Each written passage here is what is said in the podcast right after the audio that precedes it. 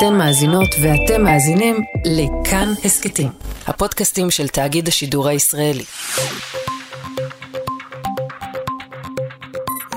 זה יכול היה להיות שבוע אחר לגמרי אם התעוזה שראינו ביום ראשון מצד חוליית המחבלים בבקעת הירדן הייתה מצליחה לממש את תוכניתה ולהצית אוטובוס חיילים לאחר פיגוע הירי.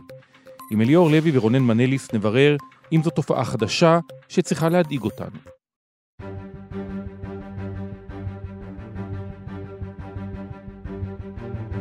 אירועי המאה ה-20 עדיין רודפים את גרמניה. השבוע ניסו הגרמנים לסגור עוד פצע פתוח שמדמם כבר 50 שנה ביחסים בין גרמניה לבין ישראל, באירוע לציון 50 שנה לטבח י"א הספורטאים באולימפיאדת מינכן. דוד ויצטום ודוב גילהר יהיו כאן לנסות להסביר למה לקח לגרמנים כל כך הרבה זמן להכיר באחריותם לטבח. ובחירות 2022 מתקדמות השבוע עוד שלב לקראת סגירת רשימות המתמודדים ומעבר לתחילת קמפיין הבחירות האמיתי. היועצת האסטרטגית נילי רייכמן תהיה פה כדי לתת לנו תובנות מה באמת חשוב בהרכבת רשימה לכנסת.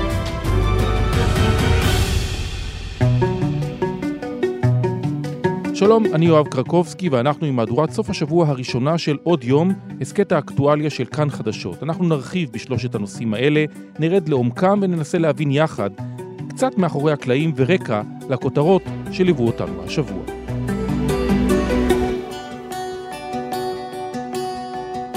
כבר שבועות ארוכים אנחנו שומעים את גורמי הביטחון מדווחים על עלייה של ממש במספרם של פיגועי הטרור. עשרות רבות של פיגועים, פיגועי ירי שסוכלו, אבל יחד עם זאת, לפחות פעם או פעמיים בשבוע מצליחות חוליות מחבלים בודדות לממש את תוכניתן. עם פרשננו רונן מנליס, תת-אלוף במילואים ומשעיה בין היתר עוזר הרמטכ"ל ודובר צה"ל, וראש תחום הפלסטינים, כאן, אליאור לוי, ננסה להבין למה זה קורה. האם הפיגועים הללו מקרבים אותנו לחומת מגן 2?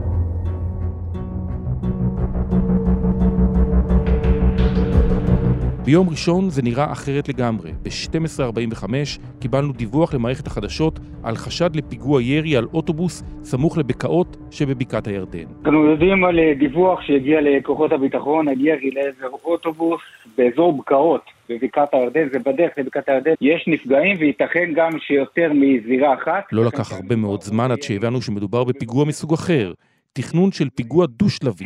מה שאנחנו יודעים כרגע זה שהיה ירי וניסיון להצית את הרכב לעבר אוטובוס שנסע בכביש אלון, בכביש 508 בין בקעות לחמרה. זה היה דוד אלחייני, ראש המועצה האזורית בקעת הירדן, שתיאר לראשונה את מתווה הפיגוע, כזה שעוד לא ראינו כדוגמתו. ירי על אוטובוס ואחר כך ניסיון להצית אותו על יושביו. אם זה היה מצליח, זה היה מגיע לאירוע אסטרטגי גדול.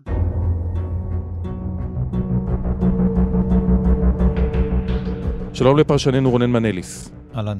שלום לראש תחום הפלסטינים אה, אליאור אה, לוי. שלום. כשאני אה, ראיתי את הפיגוע הזה, שידרנו אותו בגל פתוח, גם ברשת ב', גם בכאן 11, הרגשתי רונן שמדובר כאן בעליית מדרגה. סוג של פיגוע דו-שלבי, שאם היה מידרדר להצתת האוטובוס בבקעת הירדן, זה היה הופך להיות פיגוע אסטרטגי. כן, יש לא מעט דברים אה, חריגים באירוע, בפיגוע שקרה השבוע. קודם כל, כמו שאתה מתאר, העובדה שאם הפיגוע היה מצליח על כל שלביו, זאת אומרת, היו, האוטובוס היה הופך למלכודת אש, היו שם הרבה מאוד נפגעים, ואירוע אחר לגמרי מהאירוע כפי שהוא התנהל.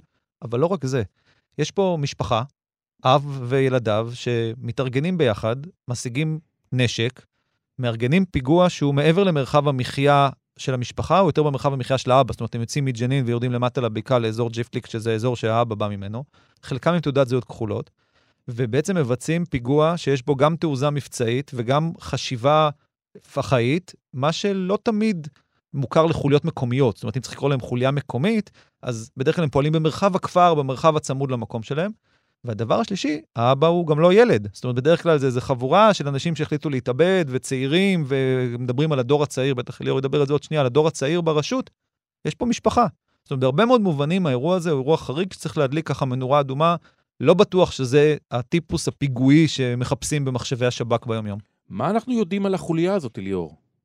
אה, לא הרבה, ומה שמעניין אה, בחוליה הזאת, אה, אגב, בדומה גם לחוליות אחרות, שזה בסוף התארגנויות מקומיות, זה לא החוליות שהיינו רגילים לראות, נגיד בתקופת האינתיפאדה השנייה, שזה חוליות מאורגנות, מזוודות אה, בנשק שמגיע מבחוץ והנחיות מבחוץ, בסוף זה כמה אנשים שיש להם או בקבוקי תבערה, או כמה רובים, או שניהם, אה, והם מתארגנים ליציאה ברמה המקומית ויוצאים החוצה.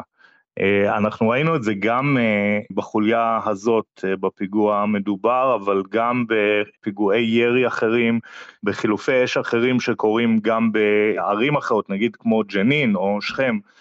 שאנחנו שומעים עליהם בעיקר בתקופה האחרונה, אנחנו פחות ופחות שומעים על התארגנויות מאוד מורכבות, מאוד גדולות, נגיד של חמאס או של הג'יהאד האיסלאמי, אלא למעשה סוג של אווירת מפקד מבחוץ, כמה נשקים, התארגנות פנימית, שלושה ארבעה אנשים מחליטים שיוצאים לפיגוע ויוצאים לפיגוע.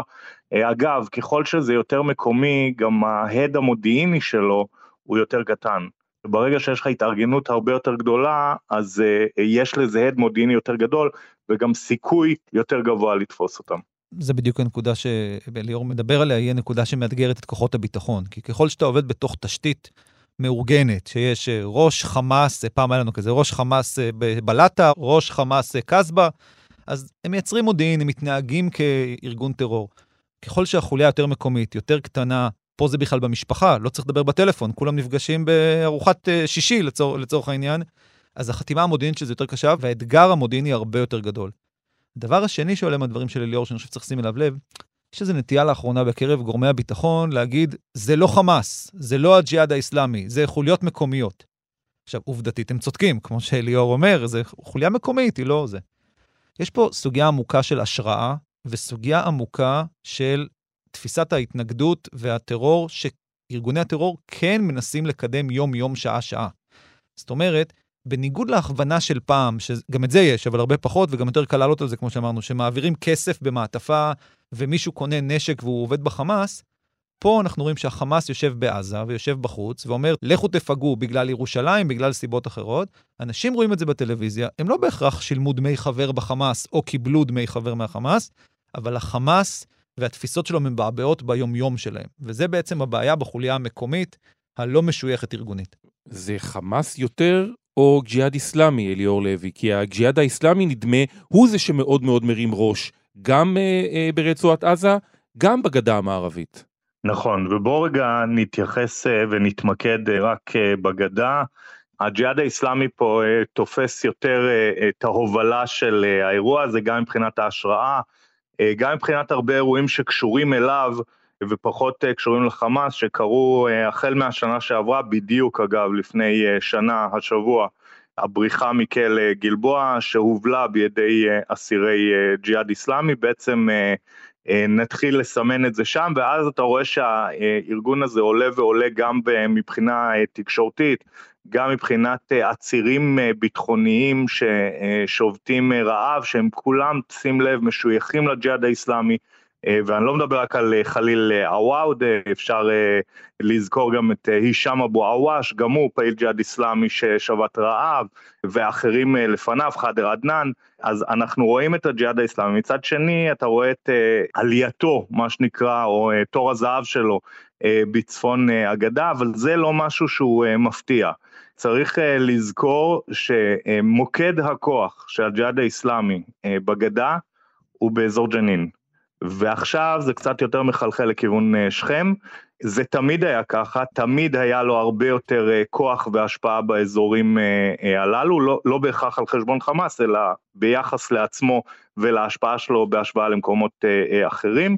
ואנחנו גם רואים שבמקומות האלה שיש לו השפעה עליהם, אה, שם גם אנחנו רואים את עיקר ההסלמה, קרי שכם וג'נין. כמובן, כמובן שמבצע עלות השחר אה, נתן את תרומתו מבחינת האהדה הציבורית אה, לג'יהאד האיסלאמי, בעיקר אגב בגדה, פחות ברצועת עזה. למה זה בכלל קורה עכשיו, אליאור לוי? העובדה שאין אה, בכלל שיח ישראלי במערכת הבחירות 2022 בנושא המדיני, היעדר התקווה גם של אותה משפחה שעומדת מאחורי הפיגוע הזה אה, אה, ליד בקעות? מה בעצם אה, הסיבה שיש אה, כמעט פעמיים בשבוע אה, פיגועי ירי או פיגועים שונים אחרים אה, ביהודה ושומרון שיוצאים בעיקר מאזור ג'נין? תראה יואב, אתה נגעת פה בכמה אה, נקודות שהן אה, מאוד אה, מדויקות ונכונות. אם אני יכול אה, למנות ככה אה, מהראש את הסיבות הנוכחית, להסלמה הנוכחית, אז הדבר הראשון שאני חושב עליו זה כמובן אה, אה, אובדן המשילות של הרשות הפלסטינית, בעיקר באזור אה, ג'נין אה, ובאזור אה, שכם, אבל אני רוצה טיפה להסביר מה, על מה מדובר. קודם כל זה לא תהליך שהחל אתמול או שלשום שהרשות הפלסטינית פחות שולטת באזור אה, ג'נין. זה משהו שאפשר לקחת אותו שנתיים, אפילו שנתיים וחצי אחורה, עוד מימי הקורונה. אה, שם בעצם אתה מתחיל לראות את ההתערערות של אה, הרשות הפלסטינית, של המנגנונים שלה בעיר ג'נין, ואני לא מדבר על מחנה הפליטים ג'נין.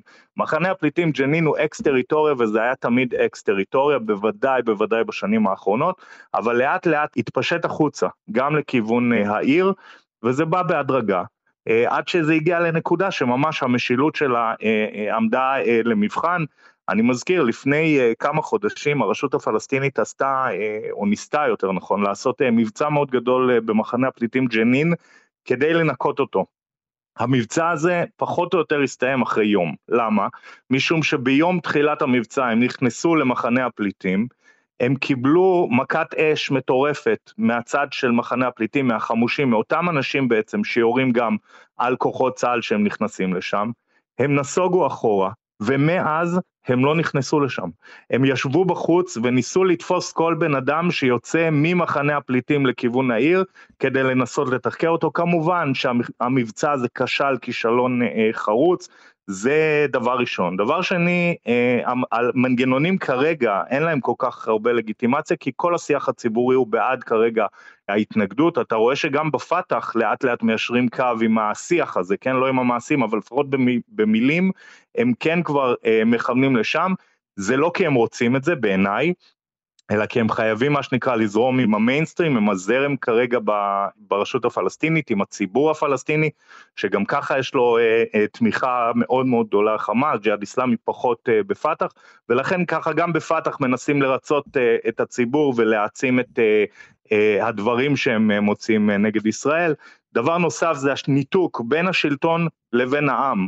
אני אשאל אותך שאלה, אה, ואני גם אענה עליה ברשותך. אה, אבו מאזן, מתי ביקר אה, פעם אחרונה בג'נין או בשכם? אז אבו מאזן לא יוצא מרמאללה, וכשהוא יוצא מרמאללה זה כיוון מעבר אלנבי ומשם לירדן.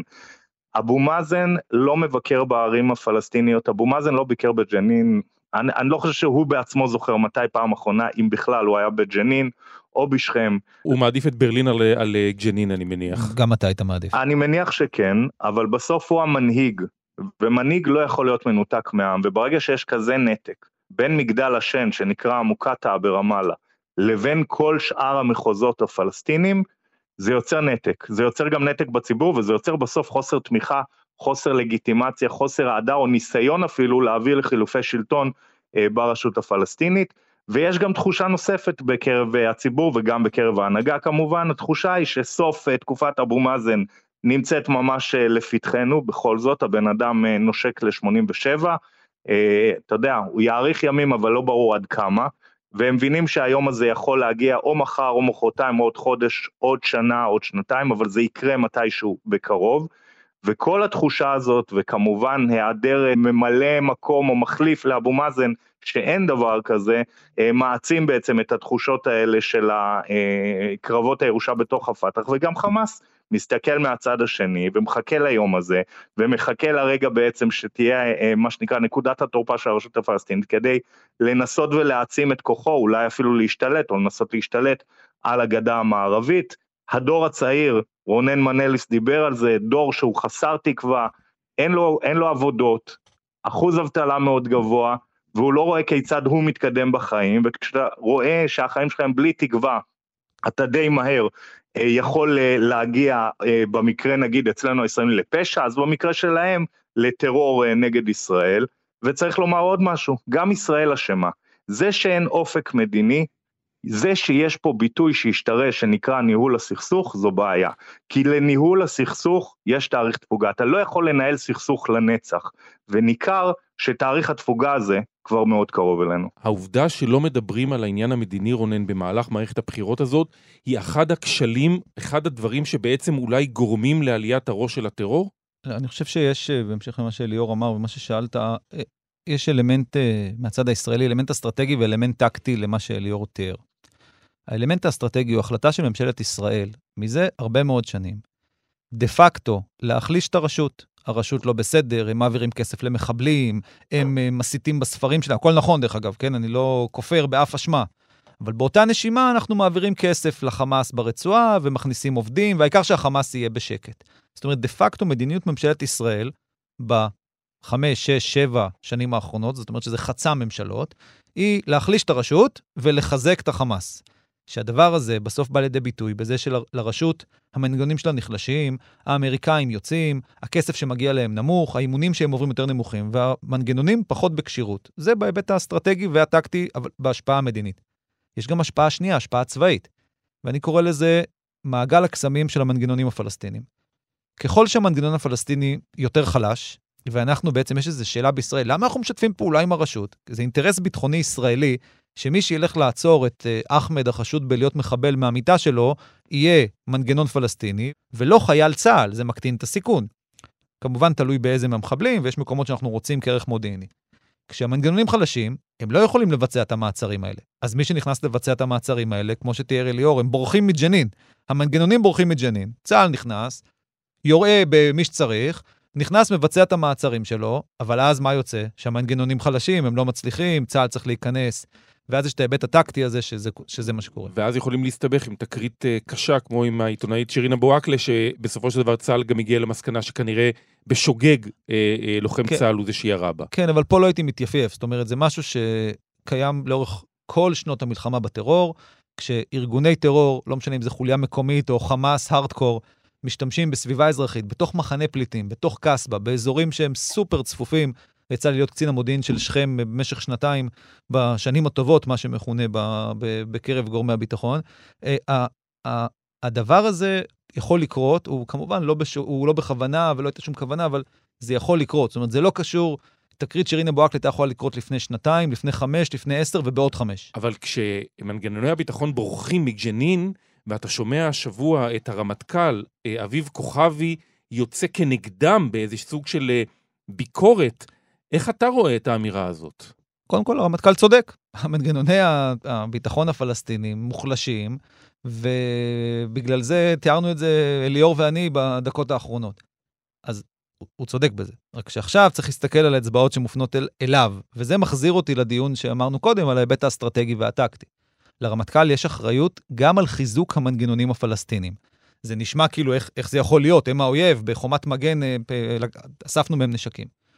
אבל אם אנחנו מסכימים על מה שאליאור ואני אומרים, שאחד התנאים לשקט יותר, לשקט יותר גדול באיו"ש זה חוזק של המנגנונים, אז הרמטכ"ל צריך להגיע לראשי הממשלה, שר הביטחון, יכול להיות שהוא עשה את זה, אבל הוא לא אמר את זה באותה הודעה שלו לתקשורת, להפוך עליהם שולחן ולהגיד, או שאתם מחזקים את המנגנונים הפלסטינים, או שמה שאנחנו צריכים לעשות הוא יותר כוחות, יותר תקציב, יותר דברים שאני לא רוצה לעשות, שבסוף גם מביאים טעויות, נפגעים אה, ודבר, ודברים אחרים. ופה נשאלת השאלה, זאת אומרת, התפקיד של צה"ל הוא לא רק לתאר את המציאות, הוא גם להשפיע על המציאות. והשאלה אם הרמטכ"ל לקח את המשפט הזה, שהוא לעצמו נכון, הלך, התקשר לשר הביטחון, התקשר לראש הממשלה, ביקש דיון קבינט ואמר להם, אני מבקש לדון בצעדים מיידיים לחיזוק הרשות הפלסטינית. שאלה לסיום, מתקרבים לחומת מגן 2? אני דווקא אנסה להסתכל uh, uh, קדימה מעט בתקווה אחרי כל הפסימיות ש... שפכנו כאן, אה, רונן ואני. תראה, קודם כל, ההסלמה היא לא גולשת עד כה דרומה, כלומר היא נשארת בינתיים בקו רמאללה בדרום, אזור נגיד סילואד, אתה לא רואה אותה בחברון, אתה לא רואה בבית לחם, אתה גם לא רואה בטול כרם וקלקיליה, שהן ערים אה, יחסית אה, חמאסיות. עצם העובדה שההסלמה לא יורדת אה, אה, דרומה זה מה שנקרא נקודת אה, אור מסוימת, אבל זה כמובן צריך לבוא עם כוכבית וכוכבית אפילו בוהקת, משום שהדברים האלה הם דינמיים. אבל העובדה שבינתיים רק ג'נין ושכם נמצאות בתוך האירוע הזה ופחות מדליקות את האזורים האחרים בגדה, זו עובדה שצריך לזקוף גם לזכות מערכת הביטחון, אבל צריך לומר גם לזכות הפלסטינים, ולמה אני אומר את זה? כי לפני כמה ימים יצאתי לחברון ולחלחול ולבית לחם כדי לדבר עם הפלסטינים בדיוק בדיוק על העניין הזה. למה זה נמצא שם ואיפה אתם רואים את כל האירוע הזה אה, מרחוק ולמה בעצם אין הצטרפות אה, אה, של דרום הגדה לסיפור הזה. إذا يعني امتد يعني المواجهات ويصير الوضع سيء והם דיברו הרבה מאוד גם על המצב הכלכלי והחשש המאוד גדול שלהם שבעצם הסלמה אה, שתגיע מצפון גם דרומה ואז אולי נוכל לקרוא לזה אינתיפאדה או הסלמה רבתי או כל מה שתרצה, זה יביא להרס הכלכלה אצלם. והם אומרים, מה שקורה בג'נין, אוקיי, קורה בג'נין, הם רוצים להחריב את הכלכלה שלהם, שיחריבו. אנחנו לא רוצים להחריב את הכלכלה שלנו, זה הם אומרים לי, אה, ואתה מבין מזה שבסוף בסוף אה, יש מבחינתם חשיבות גם מאוד גדולה לחיים עצמם, לצורך העניין, לחיים האזרחיים. וזה גם נקודת אה, אור אה, אה, מסוימת, ומפה גם אני אסכם בשתי סכנות. סכנה אחת זה מסגד אל-אקצא, למה?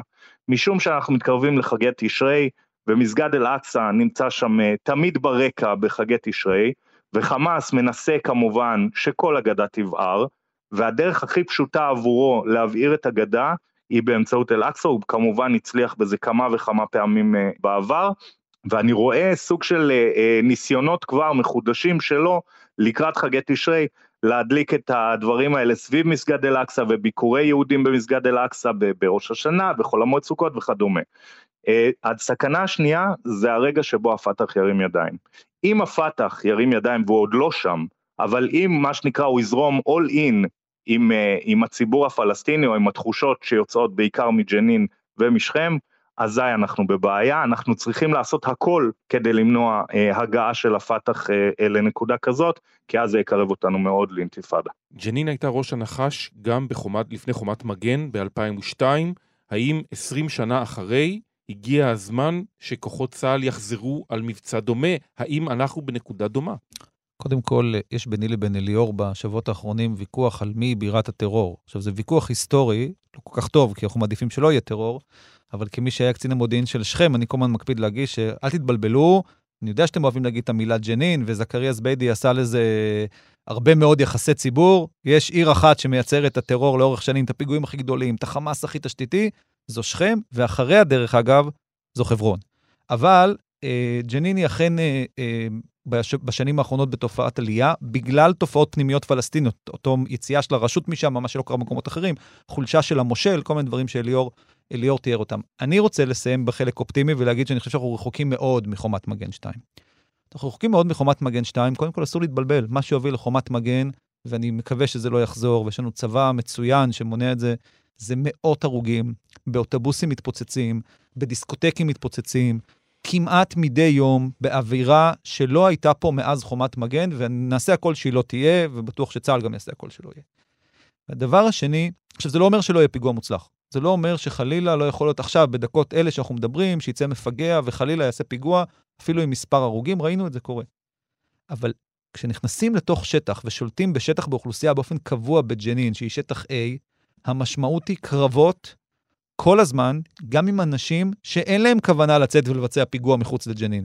שהם חוליות מקומיות, עבריינים, פרוטקשן, אה, נשקים שמסתובבים ברחובות, מנגנונים, כל מיני דברים כאלה. לכן אני חושב שצה"ל יעשה הכל להימנע מרעיון בכלל של חומת מגן 2, ואני באופן כללי לא ממליץ לצה"ל לשוב ולשלוט בשטח ואוכלוסייה, בשטח שכבר כמו ג'נין, שאין בו יהודים, אין בו אה, ישראלים, אלה כאלה שנכנסו בטעות או כאלה שנכנסו לקניות, ועדיף שיישאר בחוץ ויגן, כמו שהוא עושה דרך אגב בלא מעט הצלחה, על אזרחי ישראל שנמצאים במקומות אחרים.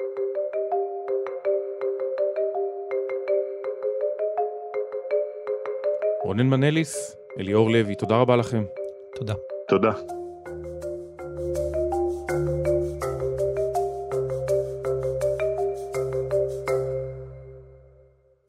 אולימפיאדת מינכן 72 נועדה לתקן את הרושם של אולימפיאדת ברלין 1936, שאותה אירח היטלר כדי לקבל לגיטימציה בינלאומית.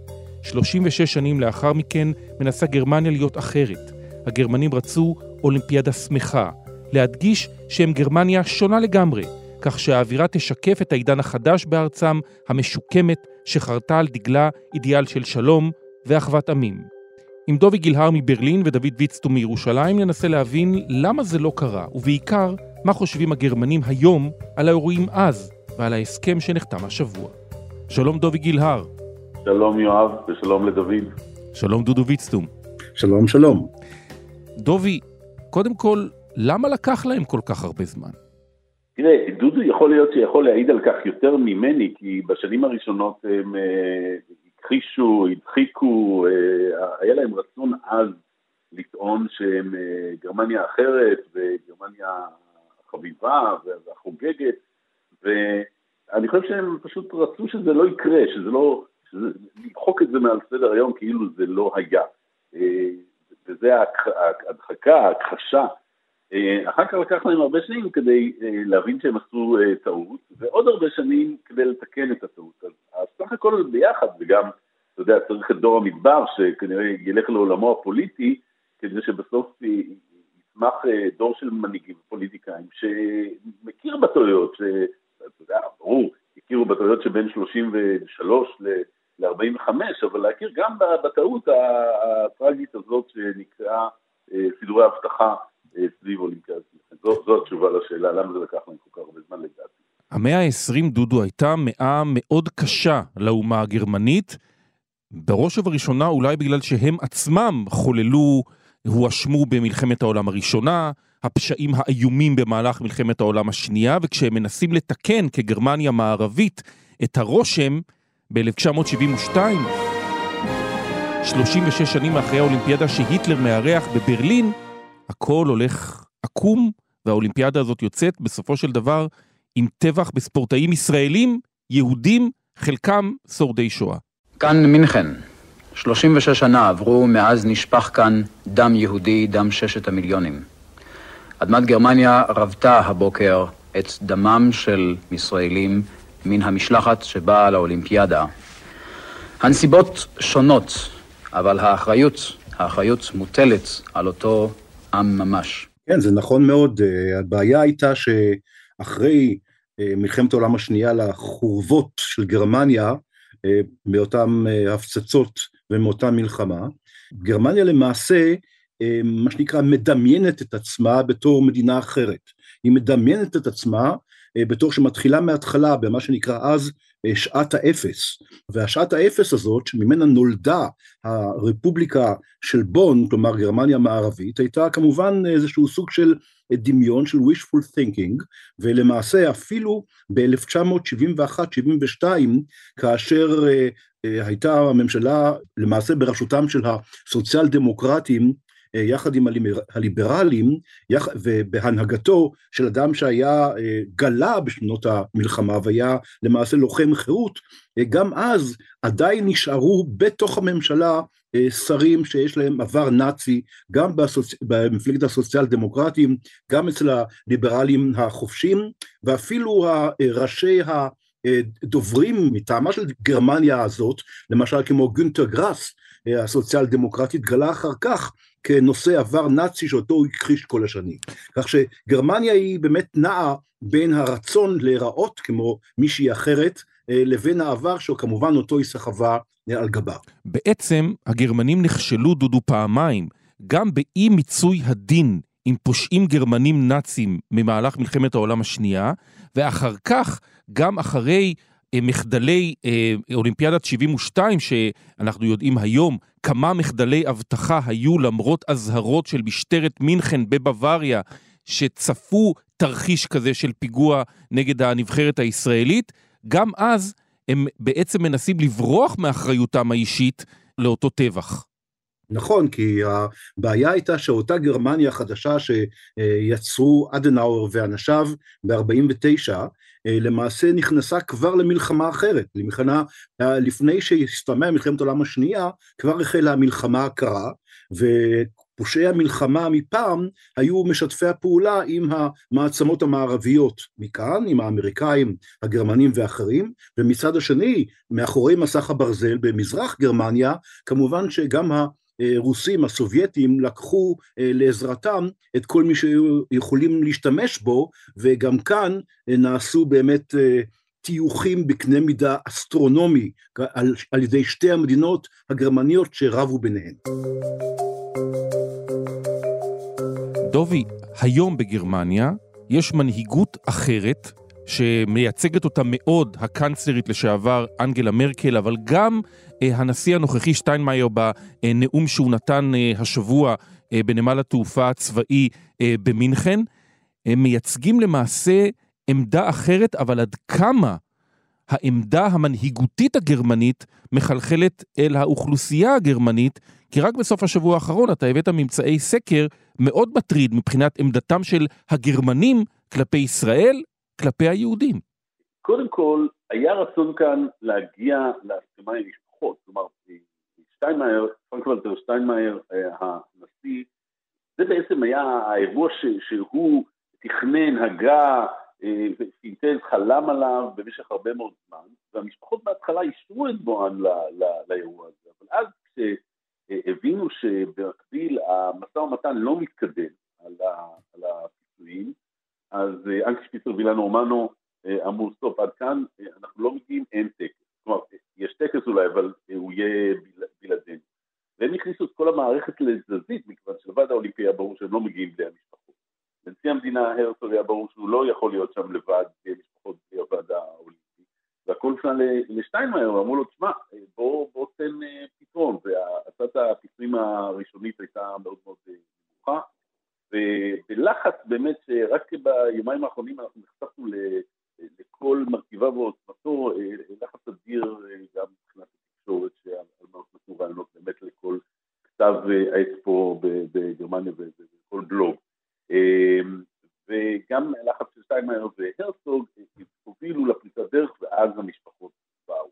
אה, שטיינמאייר מחויב למורשת של אה, מרקל, ש-16 שנה באמת מקיפה שהרזון דטרה, אה, דוד דייק אותי, של גרמניה הנוכחית, האדן המרכזי שלו, אחד האדנים המרכזיים שלו, זה המחויבות לעם היהודי והמחויבות למדינת ישראל, ואין גרמניה היום בלי עיסוק בעבר ובלי המחויבות לעם היהודי ולמדינת עכשיו אתה אומר, נכון, אה, קרן ברלסמן, אה, ברלסמן זה מו"ל מאוד מאוד גדול בגרמניה, אה, עושה פעם בחמש עד שבע שנים, הוא עוסק בין היתר ביחסי ישראל בגרמניה, הוא הוציא מחקר מאוד מקיף, 1,200 נשאלים בערך בישראל, בסביבות 1,200 נשאלים בגרמניה, והוא שואל כל פעם שאלות דומות. ויוצא באמת שלמשל מחצית מהנשאלים, 49% מהגרמנים חושבים שצריך להניח לעבר, לא לעשות יותר בעבר, רק בעתיד.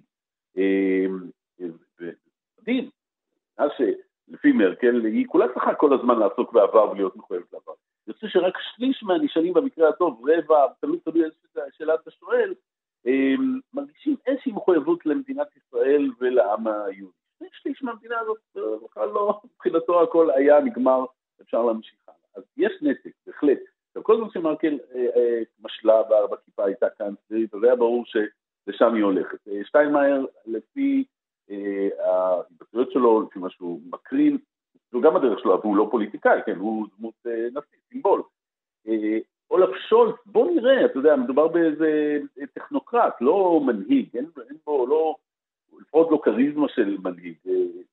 הנשיא הרצוג היה פה השבוע, פגש אותו את הפגישה טובה, הם אמרו, בשבוע הבא ראש הממשלה לפיד, אבל אני לא רואה איך שולץ נלחם בשארית כוחותיו בסחיפה בדעת הקהל הגרמנית, שהיא, תעזבו אותנו מהשואה הזאת, אני אומר במרכאות, כן, שאף אחד לא יתפס לי בבדיקות קשת, תעזבו אותנו, אומרים אותם מחצית גרמנית מהשואה הזאת, זה נגמר, שייך לסבא רבא שלנו, אנחנו באמת לא אחראים לעניין הזה, אפשר להתקדם הלאה, ואז הם מפנים את האצבע, אוקיי, ומה אצלכם עם הפלסטינים? דודו, אה, בעצם מנהיגי גרמניה, באמת מנקודת המפנה של אנגלה מרקל, לוקחים אחריות. לפני כן, גם ראשי ממשלה, קאנצלרים גרמניים, אולי היו מאוד מיודדים עם ישראל, אבל נאומים של לקיחת אחריות על פשעי השואה, ועכשיו גם על uh, מחדלי האולימפיאדה במינכן, כאלה עוד לא שמענו עד ההנהגה הנוכחית של ה-20 שנים האחרונות בגרמניה. אני לא חושב שזה מדויק, משום שלמעשה כבר בסוף 1949, כאחד התנאים למשא ומתן על נושא השילומים, התייצב הקנצלר הראשון, קונרד אדנאואר, בבונדסטאג בבון, והצהיר על לקיחת אחריות. אז ככה שהסיפור הוא לא על האחריות, האחריות לפשעי הנאצים נלקחה אומנם לידי ממשלת בון, שראתה את עצמה גם הממשיכה החוקית, המשפטית, אה, של המשטר הנאצי, ולכן גם האחריות. עכשיו, הסיפור הוא בין אשמה לבין אחריות, ויש כאן חלוקה מאוד ברורה. הגרמנים אף פעם לא הודו שהם אשמים באופן קולקטיבי בפשעים הנאציים, אבל הם כן לקחו על עצמם את האחריות. הקנצלרים שאחרי אדנאור המשיכו את הקו הזה מי פחות מי יותר, אבל זה נכון שהיה איזשהו, אה, הייתה איזושהי פרשת מים דווקא בשנת 1971-72, כאשר הקנצלר וילי ברנט, שמגיע למעשה דור אחר, או דור של אה, לוחמים נגד הנאצים, בעצם מצהיר שלמעשה לממשלה שלו אין לו תסביכים באשר ליחסים בין גרמניה וישראל, הוא רואה את עצמו כחלק מהאינטרנציונל סוציאליסטי, ככה. גם גולדה מאיר ראתה אותו, ולכן היה לה כל כך קשה לצאת נגד וילי ברנד אחרי אה, מה שקרה, והסיפור הוא שב-1971 אה, וילי ברנד אה, כבר קיבל את פרס נובל לשלום אחרי שהוא כרע על ברכיו בגטו ורשה, כלומר כאן היה אה, מין סוג של אה,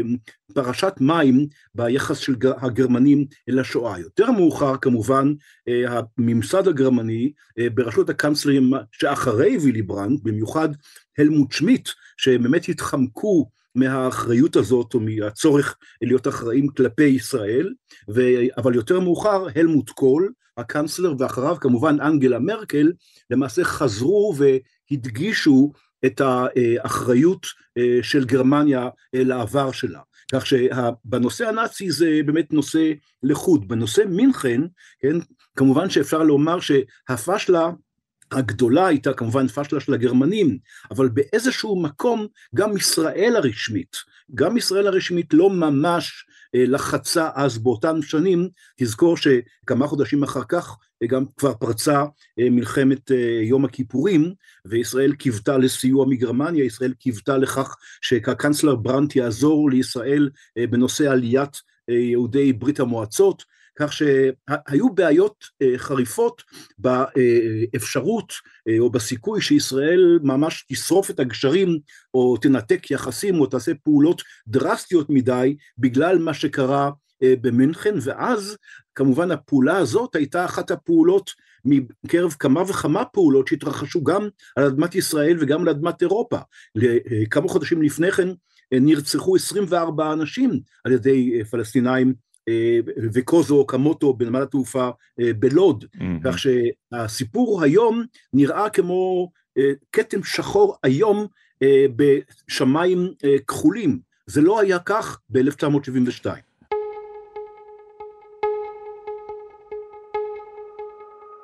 אני רוצה עכשיו שנדבר, דודו ודובי, על הנאום של שטיינמאייר השבוע, שבו למעשה דובי הוא לוקח אחריות, אבל כמו מקריא את דוח ועדת החקירה שצריך היה אה, כבר אה, לצאת מזמן, הוא לוקח אחריות סעיף אחרי סעיף על כל אחת מנקודות הכשל שהביאו בסופו של דבר לרצח 11 הספורטאים. Ich bitte Sie als Staatsoberhaupt dieses Landes und im Namen der Bundesrepublik Deutschland um Vergebung. זה היה דבר מדהים. היה, היה ברור שהגרמנים רוצים לסיים עם העניין הזה. כלומר, הם, הם הכפילו פי חמישה את אה, הצעת הפיצויים הראשונה, אה, שעמדה על חמישה וחצי מיליון והיא קפצה ל-28 כמה שרים בקבינט, יותר נכון שרות בקבינט, דפקו על השולחן, הייתה איזושהי ישיבת קבינט אה, מיוחדת בסוף השבוע, שבוע לפני הטקס, דפקו על השולחן, אמרו בואו נגמור עם זה. ללא ספק, אה, שטיינמאייר ידע שהמשפחות מסתכלות עליו היטב ורוצות לשמוע ממנו או להרגיש ממנו חיבוק, מכיוון ש... שרבלו אותם כל השנים. כנראה שהגרמנים הבינו שאנחנו רציניות מאוד ולא נוותר, והעקשנות כנראה השתלמה. ואז הוא עובר אייטם אייטם מהחוסר ההכנה לאולימפיאדה מבחינה ביטחונית. היו 30 שוטרים שוטרים בכל הכפר האולימפי, רק שניים מהם היו חמושים, כי הם רצו לשדר לעולם, הנה גרמניה אחרת, היא לא חמושה, אז הכל בסדר. ודרך הכשלים בפעולה בכפר האולימפי, דרך הכשלים עם המסוקים והכשלים בשדה התעופה, פירטנפלד-בורג, שסמוך למינכן, וכל החיפוי שאחר כך, וכל הטיוח והיחס למשפחות, על כל זה הוא מתנצל, וכמובן מבטיח את הקמת ועדת ההיסטוריונים הישראלית-גרמנית שתדבור במסמכים. ואילנה רומן אומרת לנו בלילה, בהמשך אותו לילה, זה היה מדהים. כל עם ישראל, אומרת, צריך להריע לנאום של שטיינמאייר, שלקח אחריות כמו שאני לא הייתי מסוגלת לעלות בדעתי. כלומר, הוא הלך עד הסוף. אני חושב שהוא הפך, הפך את, את מהלך העניינים, כי המשפחות באמת חיכו לזה, והם לא האמינו, גם אנקי קמה ואנקי, היא לא טיפוס ככה מתחבק באופן מיידי, יש לאנקי המקסימה, כן, איזה ריחוק כזה הולנדי, היא, היא קמה וחיבקה אותו, ואני חושב שהעניין הזה לפחות... דודו, אתה התרשמת כך גם מהנאום הזה של שטיינמאואר? כן, התרשמתי שבאמת הוא התכוון, מה שנקרא, להשאיר שולחן נקי אחרי הנאום הזה, ואני לא יכול שלא להעלות סברה שייתכן שהדברים שהוא אמר הן למעשה חלק מעסקת החבילה, כי הרי הסיפור, ההסדר עם משפחות הנרצחים, לא כלל רק במרכאות את הסכום של 28 מיליון יורו, אלא הוא כלל גם למעשה את ההחלטה להקים ועדה של היסטוריונים, ועדה משותפת של היסטוריונים ישראלים וגרמנים, הוא קבע שעל גרמניה לקחת על עצמה את האחריות המלאה ולתת התנצלות מלאה על האירועים, גם הממשלה או המדינה הגרמנית, גם מדינת בוואריה וגם העיר מünchen, ונוסף לכך גם פתיחת התיקים, התיקים החסויים שנמצאים בארכיונים בגרמניה, אני עוד לא יודע אם גם בישראל, אבל פתיחת התיקים האלה שלמעשה סגורים עד 2047. אז כך שהנאום הזה, יותר משהו היה משהו אמוציונלי רגשי, כמובן שגם זה היה שם כשהוא מדבר מול, ה, מול המשפחות, אבל הוא היה חלק מאותו הסדר שהשיג עורך הדין והפוליטיקאי הליברלי הוותיק, הוא מעבר לתשעים, באום, שלמעשה היה האיש שהתיר את הקשר הגורדי הזה, ממש בימים האחרונים לפני הטקס במינכן. דובי גילהר בברלין, דודו ויצטום בירושלים, תודה רבה לשניכם. תודה רבה. בשמחה.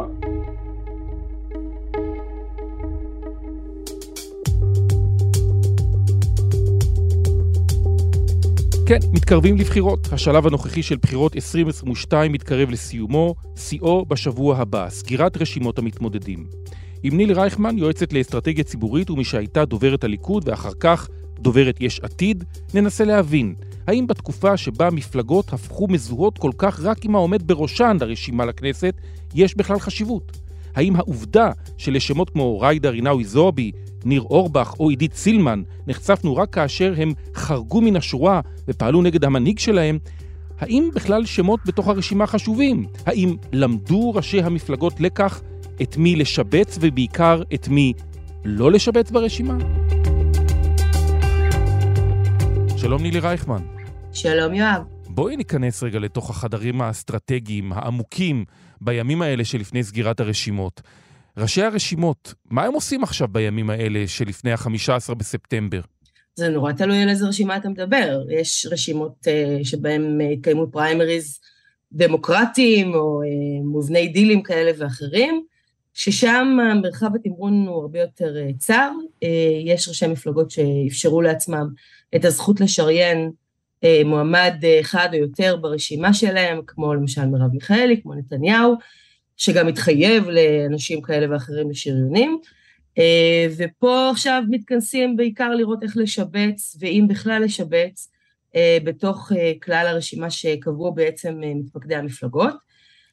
אם אני צריכה לנחש, במרץ לדעתי לא יעזו אחרי הליהוק המאוד גרוע שהם עשו בשריון בבחירות הקודמות, הם לא יעזו להעלות את זה שוב על השולחן, בוודאי לא בראשותה של זהבה גלאון. ג'ידא רינאוי זועבי הייתה הכישלון הגדול ביותר של ניצן הורוביץ, כאשר הוא זה שהביא אותה לשריון ואישר אותה בוועידת מרץ. וגם שילם על כך מחיר לא פשוט בפריימריז של מרץ, הוא נבחר רק במקום השביעי, ואנחנו רואים שהציבור, ציבור מתפקדים, כן יודע לעשות איזה מין קלקולציה של ציון שהוא מעניק בעצם לשלוחיו, וכאלה שיותר קידמו את דעתו, או הביעו אותה, או פעלו בצורה שנכונה בעיניו, בהחלט מקבלים ביטוי לזה אה, ברשימות. כל אחד כמובן יאהב יותר או פחות מנקודת מבט. אבל נילי, תסבירי לי בבקשה, מה זה חשוב בכלל? מי נמצא במקום השביעי ברשימת הליכוד, יש עתיד, או אפילו המחנה הממלכתי?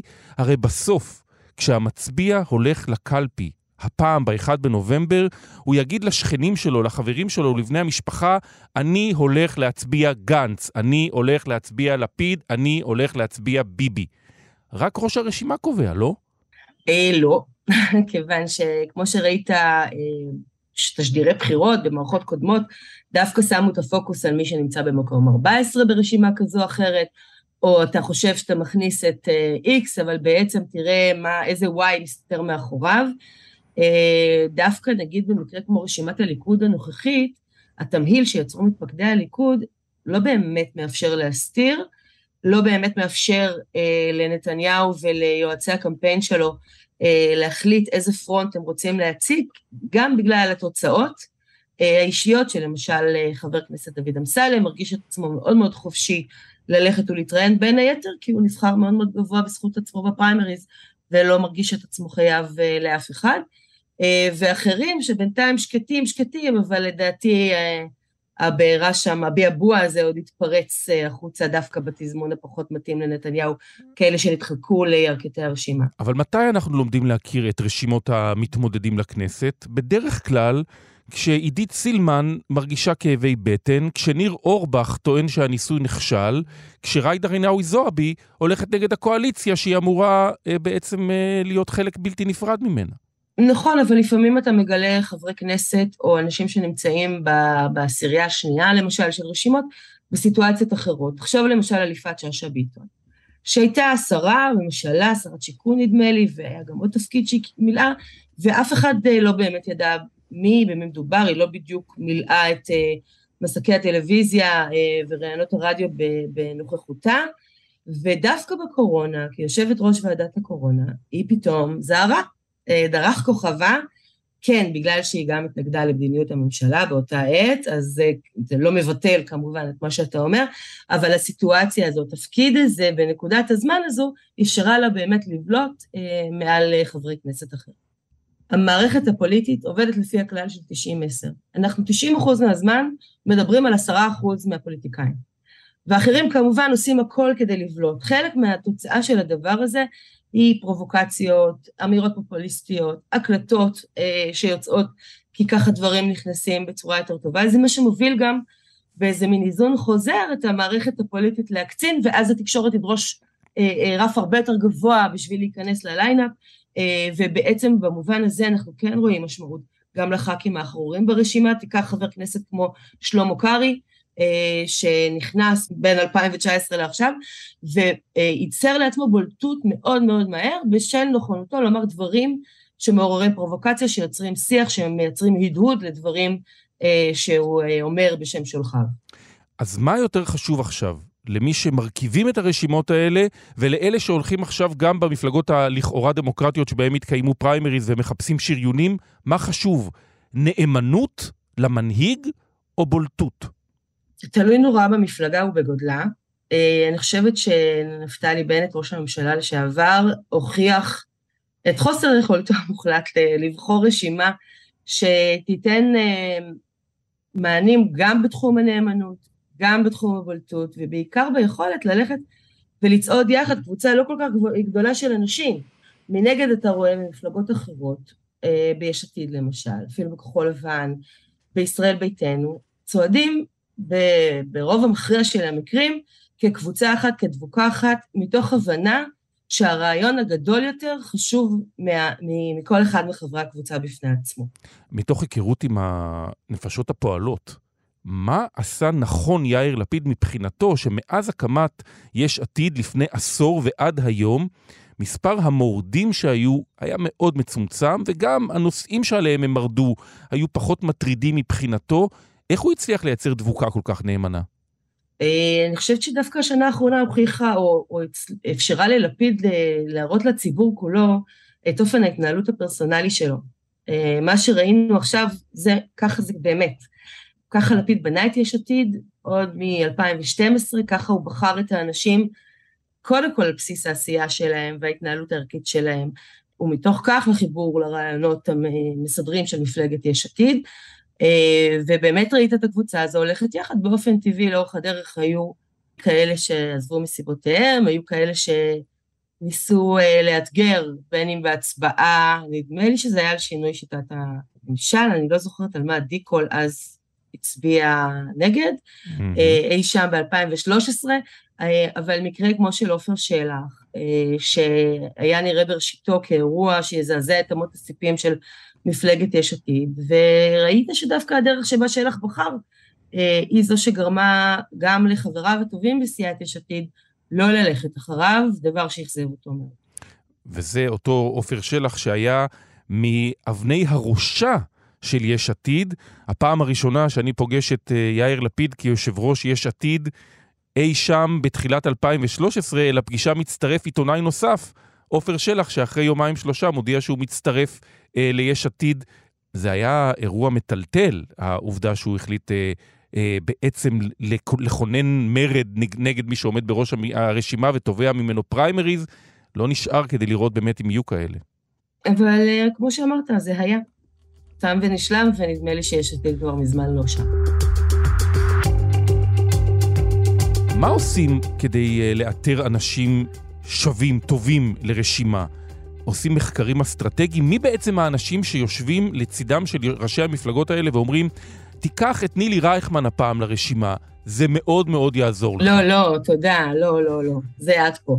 אבל uh, שמענו סיפור על uh, הרכבת uh, רשימת uh, חוסן לישראל בזמנו, לאחר כך uh, כחול לבן, שחיפשו uh, בדואית מוצלחת. אמ, אתה יודע, מין טייפקסטים אה, כאלה, מין רצון לייצר מניפה שתיתן מפה של אה, כלל ישראליות, של כל הצבעים וכל הגבהים וכל הגוונים שיוצרים ביחד את הפסיפס הישראלי. זה לא עובד בדרך כלל, כיוון שברגע שאתה מייצר מיקס של דמויות ואתה מוותר על ה... מתפשר, אולי לא מוותר, על התוכן ועל האסנס, אתה מייצר uh, לעצמך רשימה שברגע האמת לא בהכרח תלך אחריך, אתה יכול לראות גם את המרד שהיה בתוך אה, חוסן לישראל, שבעצם הביא להתפרקותה של ממשלת אה, נתניהו-גנץ.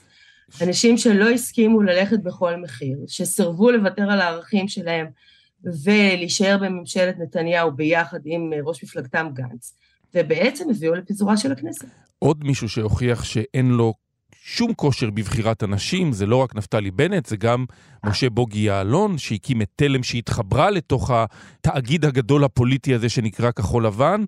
אף אחד מאנשי תלם לא נשאר באותה מסגרת שאיתה הוא נכנס אל הכנסת. אפילו אחד לא נשאר שם. לא, יש לך את יועז הנדל וצביקה האוזר, שפרשו, שמראש היו אלה שלא אפשרו אז לכחול לבן אה, להקים ממשלה לאחר סיבוב שלוש. גם אז ראית שאין לך באמת שם יכולת לייצר דבוקה אחת, אמ, וכמובן עברו אחר כך, הקימו את דרך ארץ, ואחרי זה רצו עם תקווה חדשה, ועכשיו הם בתוך איזה קונגלומרט של הרוח הציונית, שלדעתי די ככה חורק לו מיום ליום. גדי יברקן שנדד. שעבר מהליכוד, מהליכוד לשם, וחזר אל הליכוד באקזיט אה, מוצלח זמנית מבחינתו, והיום כמובן לא מצליח להיבחר לרשימת הליכוד לכנסת הבאה. אז במסגרת סגירת הרשימות, השבוע המחנה הממלכתי הציג את הרשימה שלו מהמקום ה-26 ועד המקום הראשון. מספר 17 ניסו לרגש כמו שהיה בכחול לבן בהקמה לפני שלוש שנים, אבל נילי, אפילו כשגדי איזנקוט מצטרף לרשימה הזאת... קבלו אל הבמה את רף אלוף במילואים, גדי איזנקוט! הסקרים לא מזועזעים, לא עולים ולא יורדים. כאילו לא קרה שום דבר. אני אגיד לך משהו על המחנה הממלכתי באופן כללי, שזה גם שם הרשימה הוא, הוא יוצר חוסר נוחות, כי אם אתה, אם אתה בעד הממלכה אז אתה לא מחנה, ולהפך, אה, שם שהוא אוקסימורון.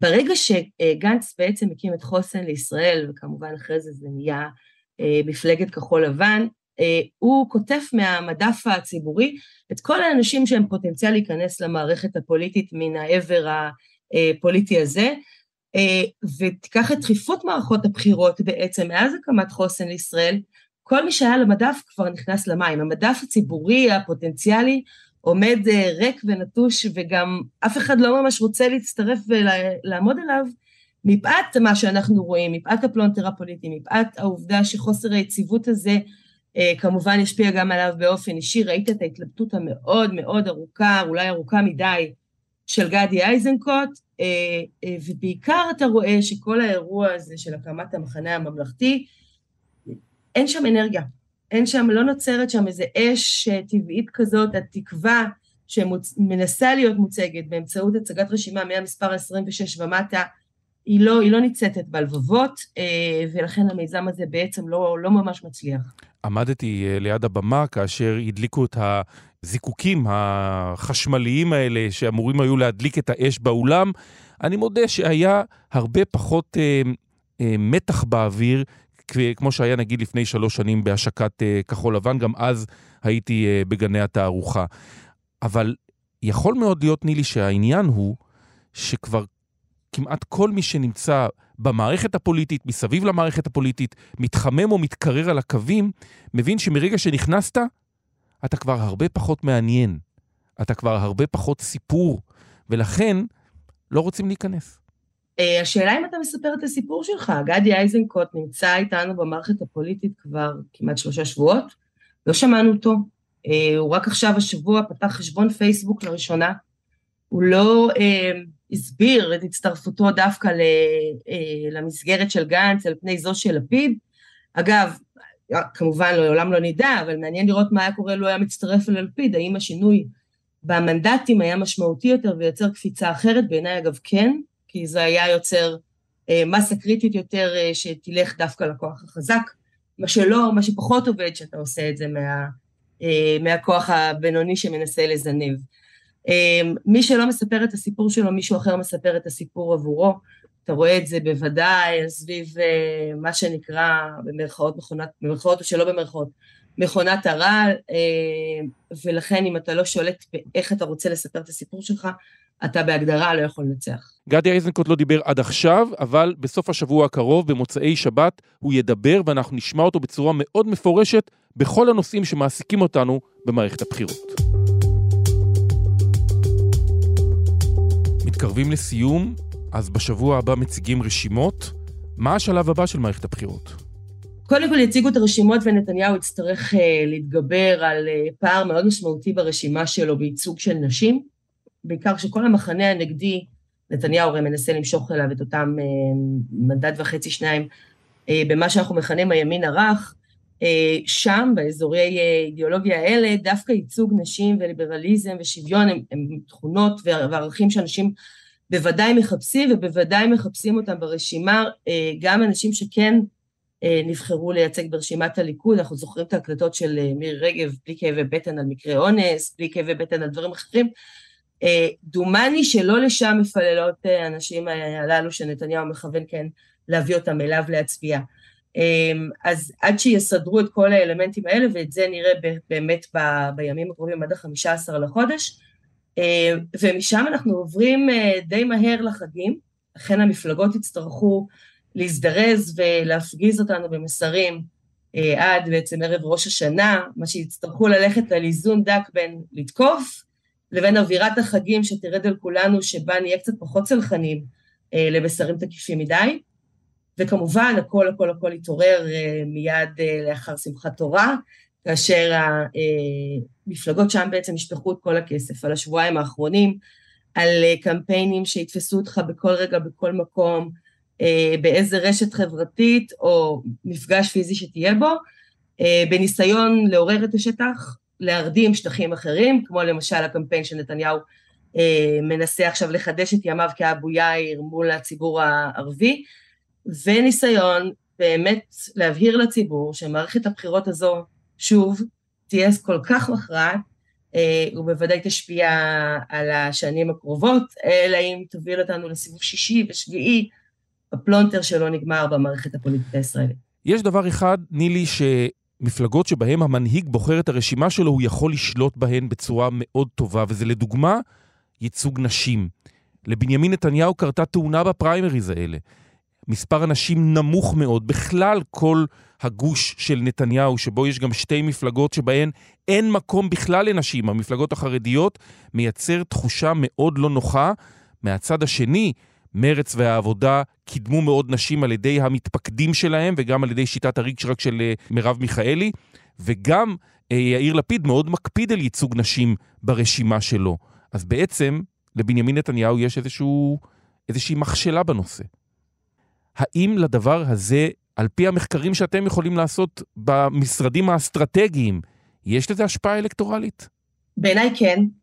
אה, אני חושבת שנשים, אה, בוודאי אלה שמגדירות את עצמן באזור, בהגדרה עצמית כמובן, כימין מתון, אזורי מרכז יותר, הם בוודאי נשים שרואות את עצמן שוות, אה, שוות לגברים, שמבינות שללא קיומן וייצוגן של נשים בבית המחוקקים הישראלי, חוקים פשוט ילכו אחורה, ראינו רק בראשית קיומה של הממשלה הזאת ניסיון לחוקק חוק שיאפשר יאריך את משך הזמן שניתן לאיסוף, אה, אה, לשימור ראיות במקרה אונס, ואחת אחת כל סיעת הליכוד, כל נשות האופוזיציה, הצביעו נגד נשים שנאנסות.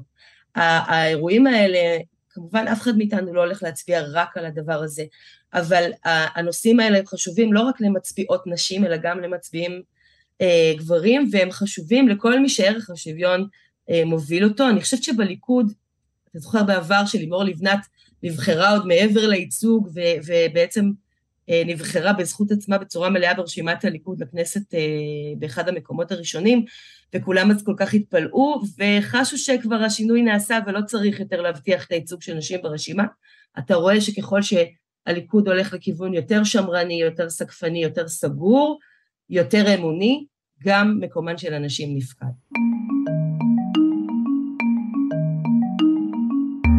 נילי רייכמן, תודה רבה. תודה רבה.